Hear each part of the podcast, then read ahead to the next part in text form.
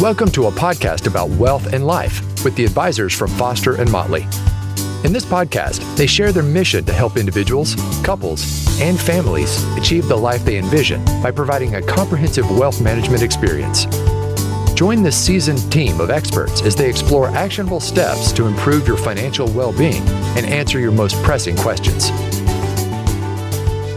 Financial planning needs financial planners and we have met a number of credentialed planners in this Foster and Motley podcast. In our last episode, we focused on investment managers and their role crafting a financial roadmap.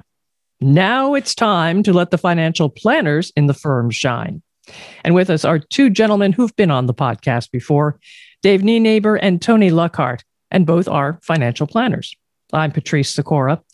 And guys, I'm glad to have you here to talk about what you do versus your investment manager colleagues. The phrase financial planning seems pretty basic, but Dave, what is it and why is it important to understand what it is? Well, Patrice, thanks for having us back. I agree. It seems simple. And when I saw the the title of this uh, podcast, I thought, how are we going to talk about this? I mean, it seems so cut and dry. What what is there to talk about? And I thought about it a little bit, and I it made me uh, remember a time when I introduced myself to someone. They asked what I did, and we're making small talk, and I said I'm a financial planner, and the conversation ended right there. This gentleman looked at me and said, "I don't need any more life insurance," and he walked away. And I thought, wow, clearly he thinks of financial planning as something different than I think of financial planning.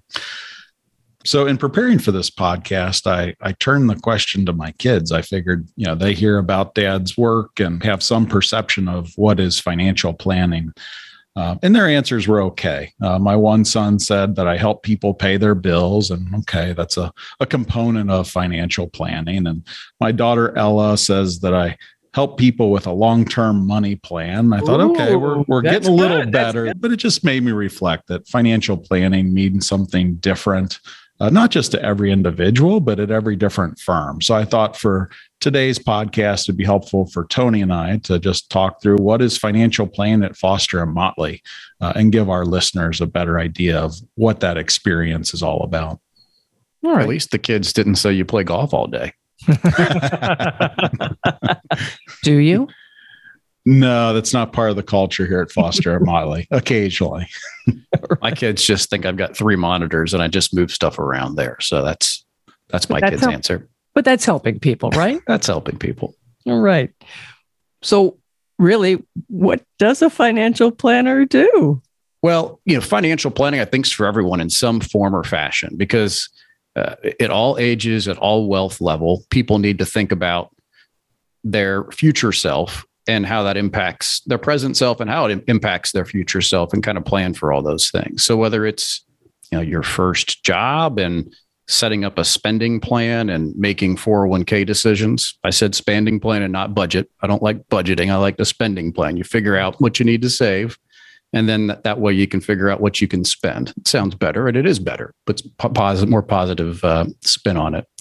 Or whether you're approaching retirement and you know making sure you have enough to save. Those are all that you need financial planning in one form or fashion to kind of help all those pieces. And and frankly, life is busy. You know, we spend more hours at work typically than we do at home. Maybe COVID uh, threw through that a loop for a loop a little bit with uh, more people working from home, but still spending more hours of your day uh, doing work items than you do kind of spending time with your family during the week. And then you're running to kids sports things and household chores. And it's really difficult to carve off enough time to think about your personal finances and say okay this is where i'm at now. How do i take care of my present self and and look at my future self and you know by not spending time doing those things not carving off that time that time you know inaction's a decision you know you don't want to wake up 60 years old and being ready for retirement and realizing that you're not in a good spot. Right. It's funny you say that, Tony, because I had a client that recently came to that realization. Uh, we had been talking to them for a year or two and just trying to go at their pace, and they knew it was going to require some time on their part to invest in the the relationship. And as much as we like to take off our clients' plates, we we need active and involved clients to help them. And uh, she came to that same realization that inaction is a decision and there's consequences to that decision, just like making uh, any other decision. So I agree with your point there. Well, now we always say, you know, okay, the best time to start saving is not yesterday, it's actually now. Even you got to look forward. Is it ever too late to start with a financial planner? No. Um, I mean, now is better than uh, tomorrow. yeah. Okay. So, you know, we see folks at all different life stages. I think typically five to 10 years prior to retirement to have some sort of a glide path is the most common but there's overachievers out there a couple in their 30s that has resources and a family and wants to plan for the future. And there are some folks where it takes them a while to come around to it. They may have worked with a financial planner in the past and the experience wasn't exactly what they thought and they tried it on their own and they boomerang back to a firm like foster and motley. So it's never too late but it's always better to start early. And that goes for financial planning just like it goes for investing. And where do you start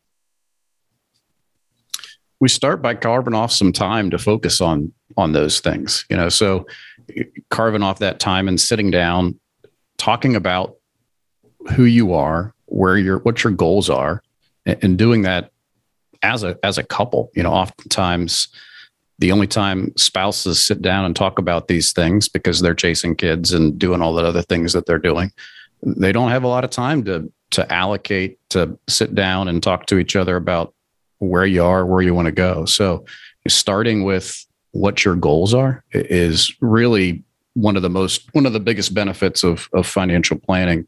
I think there's we all have limited resources. There's a million uses for those limited resources. You know, how do we allocate those resources is part of defining your goals and being able to move in the direction that that you want to move as opposed to waking up 20 years from now and saying, ah, if I only would have done this 20 years ago, it would have been meaningful. So, starting with your goals, starting with what you want to do and where you want to go. I like the idea that there are hundreds of uses for every dollar, too. Tell me a little bit more about focusing on that. Yeah.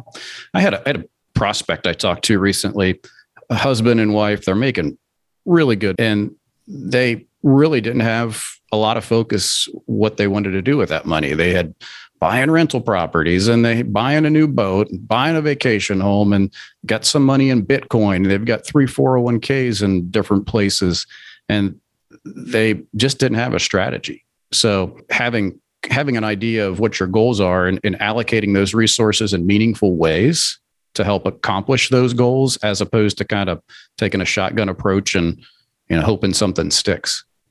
Yeah, I like that. They've got they they had the goals perhaps, but they didn't have a strategy to get there.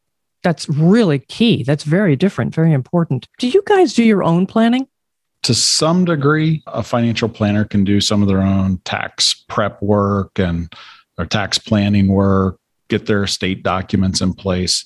Uh, I found with my wife, Maureen, that uh, having an independent third party still has value for that spousal communication that Tony mm-hmm. talked about. Without a financial planner, Maureen and I never would have sat down and said, okay, what are goals for the kids? Okay, they're going to, we're going to save for college, but which college? And have some of those difficult conversations, uh, have some space to be able to disagree and think through it and set up a, a savings plan that works to accomplish that goal. So there's, having that space to be vulnerable, to have someone guide you through the process, someone that's independent and objective and it's fine to disagree. It's just coming up with that middle ground and how you're going to create a financial plan around it. I'm hearing feeling more confident. Yeah. I mean, long term, it's kind of peace of mind is what you're after, that you're doing everything as efficiently as you can. Everything's working together truth be told, so many of the things we do you could find on Google. You know, do you want to, Patrice, do you want to do a Roth IRA this year? Google will tell you how much you can do and what your income limit is. And, but then you need to carry through the details. You need to open the account and you need to fund it and you need to invest it. And I think when you add up all those roadblocks, that tends to prevent people from taking that kind of action. So it's how does everything work together and having the support to take care of the details? Mm-hmm. Definitely. And knowing And- what to knowing what to what to trust too. I mean, I can Google something, uh, but it doesn't necessarily it applies mean that it applies to me directly. I've got uh, we've got some neighbors that are having their roofs redone, and you know they the roofer puts a a card in my door, and I call him up, and you know, he gives me a quote and tells me I need a new roof. But do I? I, I don't know. Um, you know, having a trusted partner that knows your situation inside and out is part of what we do. You know, knowing that they can come to us with questions or they read something in the Wall Street Journal or whatever it may be, but knowing they're making decisions with confidence that someone understands their situation and helps them helps them at least give them options so they can make eyes wide open decisions that are best for them. And too much information can really be a problem. Yeah, it's a blessing and a curse. And I think it's probably the number one reason people just don't do anything. They're just paralyzed by all the information. And to Tony's point, not knowing really who to believe. And too often, the people that speak the loudest, loudest are probably those that you, you shouldn't listen to. Your neighbor that made a bunch of money on Bitcoin or whatever it may be. It's just not that simple. Your brother-in-law. Yeah, after a beer or two at Thanksgiving. Yeah, I wouldn't Right, listen to that. It can get dangerous quick. All right. Now you mentioned um, inaction is a decision in itself. How about making someone accountable for actually following through on decisions that they've made for their retirement, for their planning? Yeah, I think it's a key part of what we do as financial planners. And I think it involves breaking down complex things into easy to understand next steps. Uh, so when Tony and I meet with someone, we engage in financial planning. We start with the basics of net worth and cash flow, and we can graduate into more of the complex areas around um, estate planning, tax planning. We always do meeting notes uh, to capture what was the agenda, what did we talk about, and what are next steps. And I find that really key from the accountability standpoint that we leave no opportunity for uh, shades of gray. It's just here's what's in Tony's court, here's what's in Dave's court. The client's going to follow up on these items. And I do think it creates a great structure for progress. You're not going to accomplish everything in a meeting or two, but it's really fun to look back over a period of time, over two, three, four years, and just see where clients have come from one step at a time and knowing that they're doing it as efficiently as possible with professional guidance. Now, you've said you start with goals, but tell me some more about your process. Yeah, so it, it, all starts with goals. There's no one size fits all financial plan. We need to make sure we're listening to our clients first to understand what they're trying to accomplish. You know, really the foundation, and Tony, jump in on this. I see the foundation of financial planning as a net worth and a cash flow. And we all have one. We may not want to always look at them, uh, but a net worth is simply what do you own and what do you owe. So you need that as a foundational piece to know what kind of resources are we working with. And then we all have a cash flow statement. Dollars come in, whether it's through investments or working, and each dollar goes to one of three places. You save it, you pay tax, or you spend it. And so I've yet to meet a client that says, you know, here's what I spend on an annual basis, and it's actually accurate. Um, we it, it's a tough question for everyone because you have all these different components, and uh, in a case of a couple, there's different spending patterns. So we really have to figure out those two foundational pieces combined with goals before we can really get going on financial planning. And having those documents is, is valuable, so you you can reference them. They're living, breathing documents. You know, a net worth statement is a a snapshot in time. I start doing a personal net worth statement when I was studying for my CFP classes many many moons ago, and you know, my wife and I bought a uh, a new Ford uh, Escape, and you know, we put it on the net worth statement, and then we fast forward that you know a year from from then, and updated the the value of that that Ford Escape, and you know, it lost eight ten thousand dollars within a one year time. So, you know, for my wife to see that on the net worth statement and how you know having an impact on things, change things, it, it's valuable kind of that net worth statement's kind of all your poker chips on the table and how you how you want to use them and how they all add up. And I think it's fun to look back at those too. Uh, oftentimes in a meeting, I'll pull up a net worth from five years ago and pull up the notes and, hey, these are the things we were talking about. And this was your circumstance. And five years later, here's where you're at. There's a, a lot of accomplishment that's felt through that exercise. Do you find that people come in with a lot of accounts? They really have not been keeping track of what they have and where it is? Yeah, that's part and parcel to pulling those those meeting that those net worth statements out from you know five years ago. The number of counts that people had does have doesn't equal diversification. Um, you know, so consolidating those accounts onto you know a single kind of page where you can track it, you can manage it, you can measure it. You know, is all part of not having you know three 401k accounts from old employers and not knowing how those investments all work together and all of those things by consolidating those accounts and, and making it measurable, making it something that is very manageable is, is hugely important.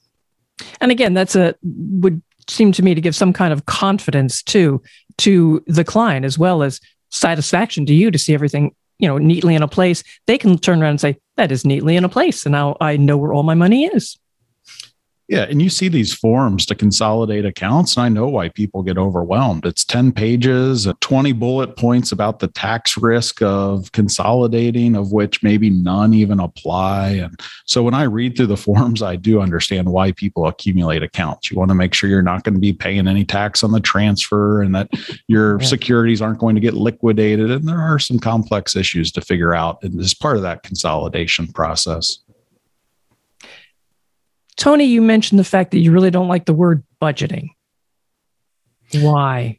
Yeah, I mean, budgeting has such a negative connotation to it. It's you know, trying to figure out what you spend in all these different categories, and that's hard for people to do. It's an important exercise to kind of go through, but you know, I like to think about a spending plan or um, number one kind of saving first and spending second. So part of the thing that we part of the benefit that we bring as financial planners and knowing their total situation and their goals and what they need to accomplish those goals is now we help them decide how much to put in their 401k account how much they need to save in their fi- their kids college 529 plans and you know whether they do a, a Roth IRA or a traditional IRA and you know, kind of checking all those buckets and then automating that so that it happens on a regular basis, similar to your 401k account, creates that good behavior. There's less friction with that saving.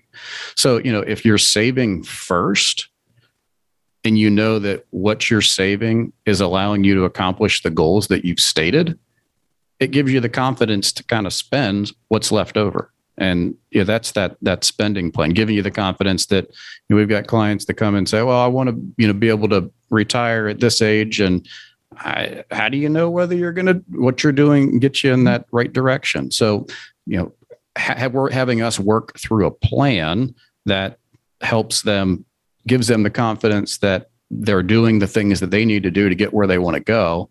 Gives them also the confidence to spend kind of what's left over. How about investments? Well, certainly that's an important component of the wealth management experience. And we're uh, fortunate to have a really robust investment management team here at Foster and Motley. The investments have to be coordinated with the plan. It's a really a combination of finding that right asset allocation, how much stocks and how much bonds are you going to have to meet your goals. And that sounds like a pretty simple concept of where investments and planning intersect at that asset allocation question, uh, but it is a little more nuanced. Obviously, different clients have different risk tolerance for the amount of uh, volatility they're willing to accept and to watch their portfolio go up and down.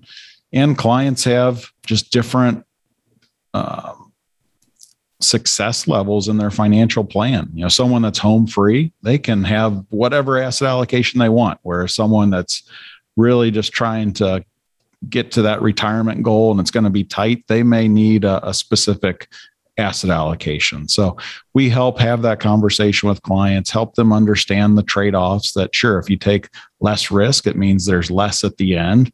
Uh, and to Tony's earlier point, help them make a eyes wide open decision because so many times there's not a clear cut way on how the investments get integrated with the financial plan. Tony,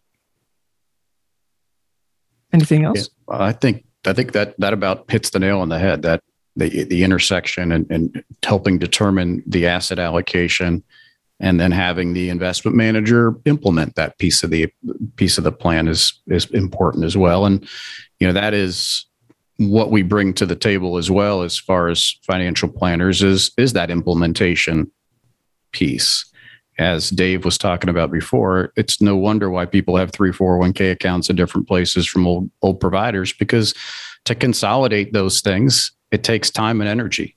And we're working, we're chasing kids. It's hard to devote that time and energy. And that's one of the things that we bring to the table as far as financial planners is, you know, we do this all day, every day. So we've got resources to help fill out the paperwork. We help have resources to get accounts established and to implement all those details in the plan to make sure those things get done. And as part of the plan, you know, and part of what we do with the meeting notes is we've got the actionable items to make sure we're all staying accountable.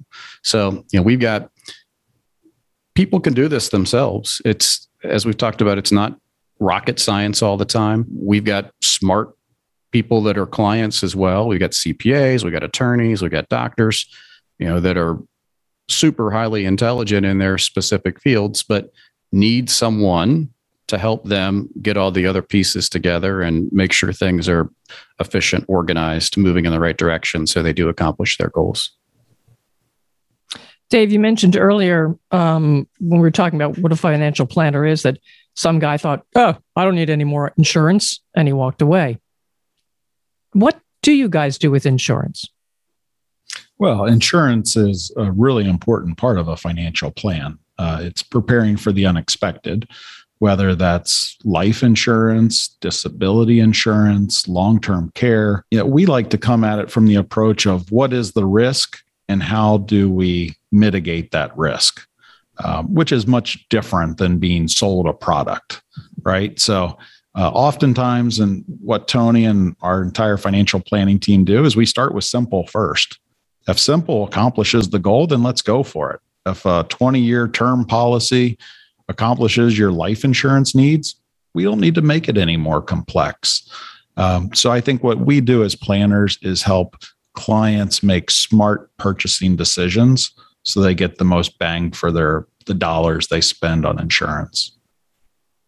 And that foundational piece. I mean, insurance is the foundation that everything else is built upon. So, you know, you could you could be a great saver and be doing a great job of accomplishing your retirement goal, but you know, you have a disability event and you're not able to work and all the all your money now gets all the money you've saved now gets allocated towards you know paying the paying the the mortgage and the insurance and all those other things. And so having that foundational piece in place the insurance piece in place having a having a solid foundation to build everything else on it is is hugely important and not can't be overlooked. If you find that a client of yours has need of some other type of professional can you put them in touch with them? Yeah absolutely. That's a key part of what we do because uh, we don't have all the answers uh, when it comes to someone that's pre 65 and needs to purchase health insurance on the exchange in North Carolina. Uh, that's just not experience that Tony and I bring to the table, but we have resources and we can refer them to folks that can help. Um, when it comes to mom and dad needing some care and choosing the right uh, place for them to receive that care and get an in home assessment, again, we don't have that expertise, but we we work with families that have those issues. And through the years, we've just developed a network for a lot of different needs. And we're happy to refer out to uh, professionals that do that work good and at a reasonable cost. All right. What if someone is listening to this and they say, you know, really, it is time, but I have no idea where to start? What should they do before they call you? Well, you know, whether they want to call us or try to do it themselves, you know, if you're going to try to do it yourself, you know, the, the key main documents that, that are hugely important in helping make decisions are a net worth statement and a cash flow projection. You know, what do you have coming in? What do you have going out? Um, so if you want to try to bite off that yourself, certainly that is, those are two great documents that you could utilize to help manage your your financials. Um, that's what we help with. You know, we help put those documents together. We help review those documents. Those documents help make educated, you know, decisions. So certainly you can quarterback all the pieces yourself. Um, but like we talked about before, time, energy, focusing on the kids, the your work, all the things. And honesty too. Face it. How many people are going to be honest on their liabilities? That's true. You have to account for all the expenses, even the ones that you don't want to account for, right? Um, to make sure that you're you're being honest with yourself and and have accurate information. Absolutely. And you've got to let the past go. Uh, so often, our first meeting is folks saying, "Ah, oh, I could have made some better decisions. We, you know, could have." Talked to the kids about affordability of different schools and we didn't and we're kind of paying the cost now every one of us whether it's the CPAs we work with, mm-hmm. the estate attorney, we all have those things we could have done, done better. And so I think the first step before starting a financial plan is just acknowledging that's in the past and you're just going to make tomorrow better. And uh, don't dwell on that too much because that really starts to contribute to that inaction cycle that can be a powerful force. All right. And Foster and Motley, as you say, you, you want a fit but if somebody doesn't fit with you, where do they go? I mean, can you help them there? Yeah, so we uh, you know we work with a select number of clients, and we're clearly not the right choice for everyone. Um, the one non-negotiable uh, that we think of in financial planning is finding a fiduciary uh, finding someone that you have a transparent relationship, that you know what you pay them and what you're going to get in return. That seems so simple. You would think, how could you ever not be a fiduciary? But it's common in the industry. So uh, there's a couple great networks out there. The XY Planning Network. Uh, is a group of folks that do fee only planning, accept the fiduciary responsibility. Uh, there's also the Garrett Planning Network that has a, a collection of financial planners that charge on an hourly basis, more like an attorney kind of model. So there's other resources out there. It's going to take some time to find the right fit, but I think the return on that investment of finding that right fit is hugely important. Tony, did you want to add something? No, just to kind of wrap it up, you know, the best time to to start saving is yesterday, but as we talked about before, the second best time is is today. So you know let that compounding work get a financial plan in place uh, whether you do that yourself or or reach out to someone for for help um, right. and they and, can and, and find that information on our website at uh, fosterandmotley.com and, and contact us from there. All right great. Now uh, gentlemen last time i asked ryan english who is an investment advisor at foster and motley which job was sexier investment manager or financial planner he said no question, hands down, investment manager. I'm giving you the chance to rebut that. Silence here. Well, guys. I mean, come on. in July of 2021, that's an easy answer. I mean, the investment managers, the clients love them. They've been making a lot of money over the last year. I think you ask in March of 2020, you probably get a different answer. That I, uh, the financial planner is the uh, clearly the hero of the relationship. Couldn't agree more. All right, very good. That's Dave and Tony. Thank you so much for your insights and explanations of the role of a financial planner and being very honest about who is sexier. For more timely information, make sure you subscribe to Foster and Motley's podcast about life and wealth. Share, of course, comment, follow. Let us know questions you may have. I'm Patrice Sikora, and let's talk again later. Thank you for listening to Foster and Motley, a podcast about wealth and life. Click the subscribe button below to be notified when new episodes become available. The information discussed and posted represents the views and opinions of the guests and does not necessarily represent the views or opinions of Foster and Motley. The content, including mention of specific investments or planning techniques, is for informational and for educational purposes only. It is not intended as a recommendation or a substitute for professional financial advice. Always seek the advice of your financial advisor or other qualified financial service provider with any questions regarding your financial planning and investments. Foster and Motley is not affiliated with any third-party providers Any mention of a third party provider does not imply an endorsement of that provider. If you decide to utilize a third party provider, you do so at your own risk.